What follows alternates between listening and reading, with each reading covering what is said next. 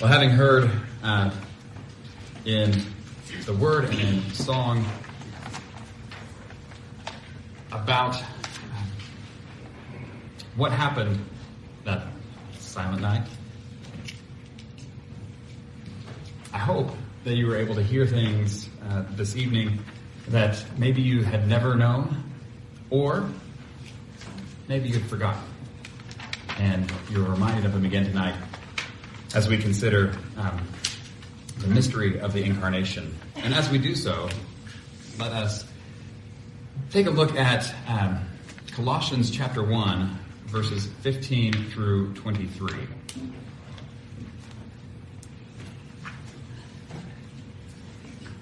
A little different reading for this evening, but in speaking of Jesus as the Son of God, Paul writes this. He says, The Son is the image of the invisible God, the firstborn over all creation. For in him all things were created, things in heaven and on earth, visible and invisible, whether thrones or powers or rulers or authorities. All things have been created through him and for him. He is before all things, and in him all things hold together. And he is the head of the body, the church. He is the beginning and the firstborn from among the dead, so that in everything he might have the supremacy. For God was pleased to have all his fullness dwell in him, and through him to reconcile to himself all things, whether things on earth or things in heaven, by making peace through his blood shed on the cross. Oh wait, keep going.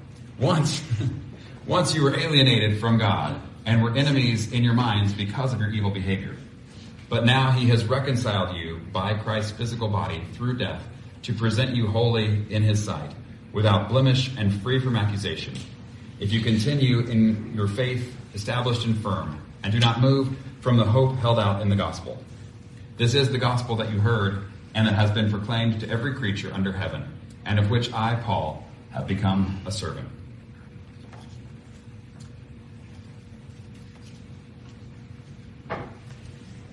The image of the invisible God. You think about just that phrase. That Jesus Christ is the image of the invisible God. What does that mean? Well, if we go all the way back to the beginning of the Bible, do you remember why people were created?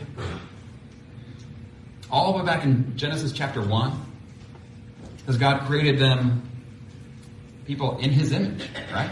That we were created in His image, that we were to be the ones who are to reflect who God is into the whole rest of His creation. You want to know what God is like? Look at people. That sounds good, right? Now have a look around. How are we doing? you want to know what God is like? Take a look at people. Are we displaying what God is like very well? No. Unfortunately, not so much. And yet, that is what we're still doing. We are still those who are the images, we've been created in the image of God. And so what we do does declare who God is. It's unfortunately, though, problem is sometimes we are declaring by our lives rightly who God is, and other times we're declaring not rightly who God is. This is a problem. And this is, um, is a big problem. It's a problem that is so big that it actually takes God to do something about it. And so, um, when we come to Jesus, this is what we see. We see the one who is, uh, says, in him all things were created, things in heaven and on earth, visible and invisible, the thrones or powers or rulers or authorities, all things have been created through him and for him. This is who Jesus is. And yet, he comes and is born as a baby, and grows up as a man, and dies on our behalf. Why? Because he is the image of the invisible God. You want to know what God is like? Look to Jesus. the one who is the true person, the one who lives like we are all supposed to live, in right relationship with God all the way through.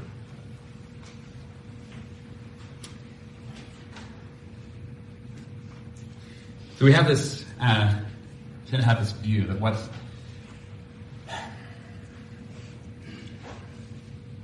there's this darkness that needs to be overcome, right?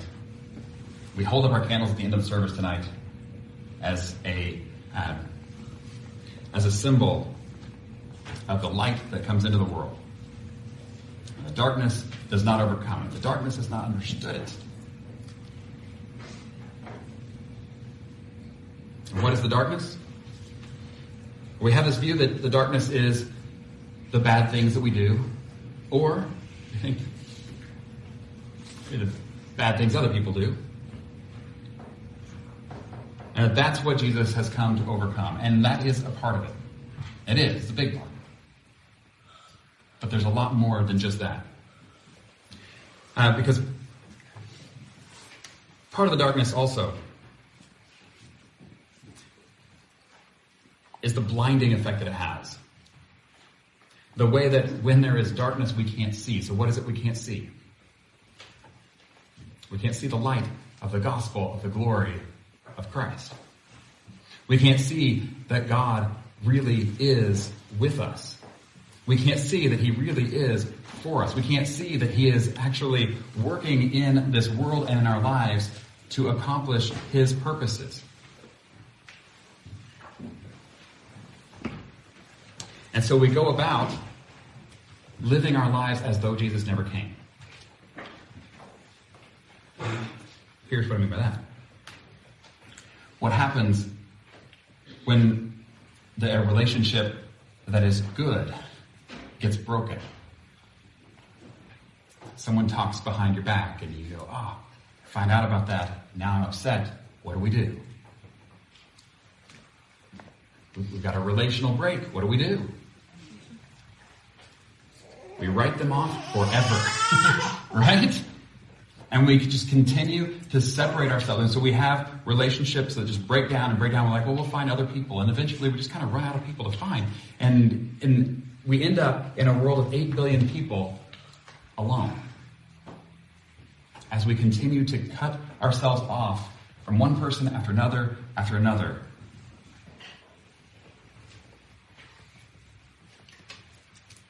Because part of the darkness is that it blinds us to the reconciliation that Jesus came to bring. Reconciliation between us and God, reconciliation between us and each other. And so we think that when we have messed up a relationship with a person, we've messed it up forever. We think that when we've messed up our relationship with God, we've messed it up forever.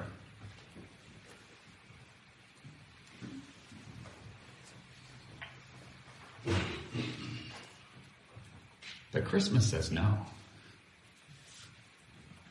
That that's not what it is. The, way that um, the way that C.S. Lewis uh, in the book The Great Divorce uh, depicts what hell is like, and this is again a really uh, image-heavy sort of book. And he says, you know, the whole thing's a dream. I'm not saying this is how it is, but the way he depicts it is as people who have continually moved farther and farther away from each other every time they get mad about something. They just keep moving farther and farther away until eventually they are light years away from each other.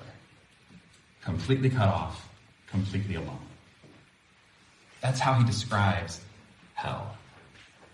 And yeah, maybe that's not, you know, technically accurate for what it is, but I think it's a pretty helpful uh, depiction in thinking about uh, what sort of our natural habits are, our natural instincts, versus what we see uh, going on throughout the Bible of what God is trying to do to restore the broken relationships into right relationships.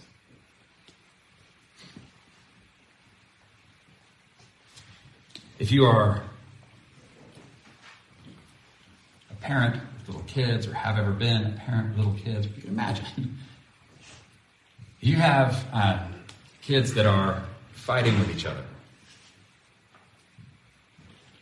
even and especially when there is sort of this cold war that's going on between them.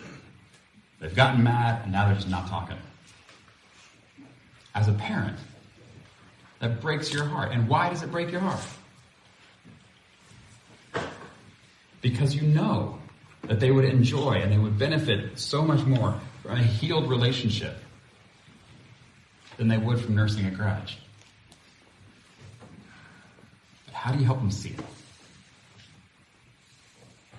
Because doesn't it feel good to nurse a grudge? In the short term.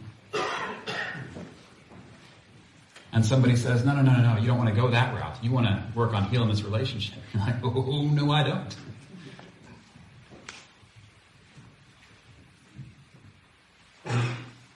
So what do you do? Well, one thing you may have noticed if you've ever watched people who are really good at working with little kids is there's a lot of lowering. You ever notice this? Lowering their voices when they might feel like screaming. Lowering their bodies when they might feel like standing. I tell you, the, the older I get, the harder it is to get up and down off the floor. but you watch people, uh, adults who don't necessarily have an easy time getting up and down off the floor, who will get down onto the floor because that's where the kids are. In humility, entering their world. Why do they do it? Because it's entering the space and the world of the child that enables this relational trust.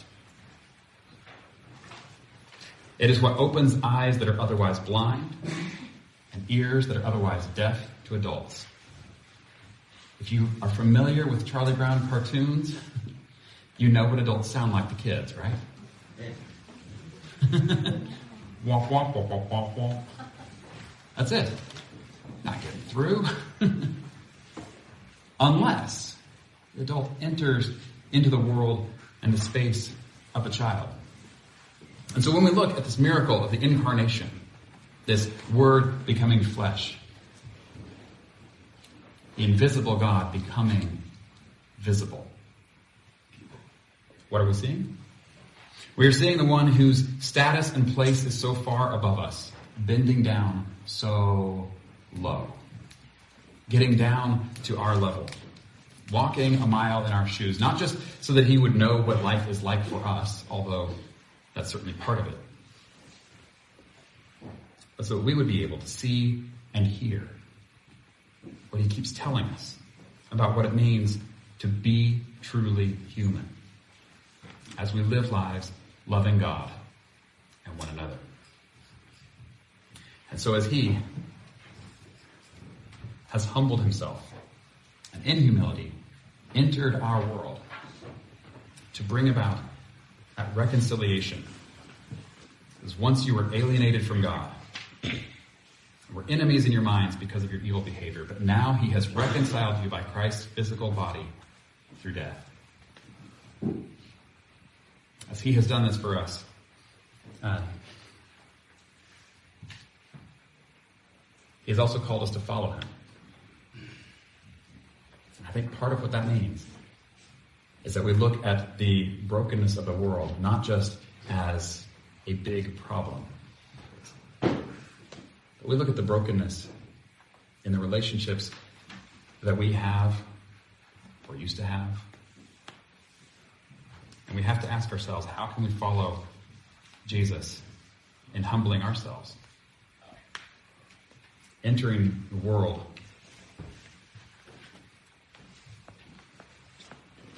of those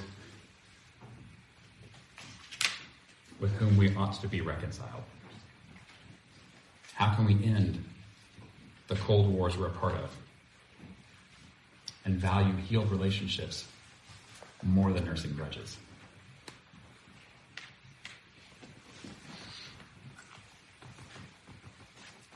And lastly, how can we do this like Jesus did? Where we don't wait for the other person to go first. If Jesus waits for us to get everything right before he comes, he never comes. Do we understand this? It is while we were still enemies that Christ died for us. It's while we were still alienated from God that he comes to us.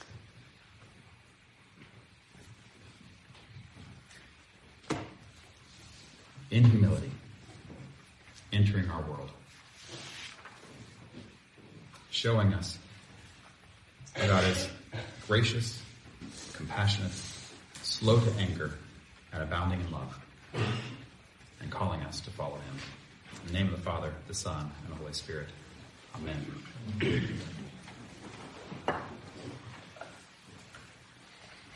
Heavenly Father, we do thank you again for this day that you have made, and God, we do. We thank you for your word which you have given to us. We thank you for the ways you have revealed yourself in all of creation. What we can learn about your greatness from just looking um, at what you have made. But God, we thank you that you give us more than that. We thank you that you have given us um, the scripture itself. And every book from Genesis to Revelation shows us even more clearly than we can learn in creation about who you are, the love that you have for us, what you have done to bring about true reconciliation. And God, we thank you most of all for Jesus. We thank you that in him we can see most clearly who you are and what you have done to heal the brokenness in the relationship between us and you. Really pray that you would help us as we consider your love for us to be those who, respond in gratitude and respond in lives of thanksgiving. God, the love that you have for us would overflow. That as we live out of the love you have for us, we would more and more be those are being transformed in the likeness of Christ. That we would reflect you well. I pray this in Jesus' name. Amen.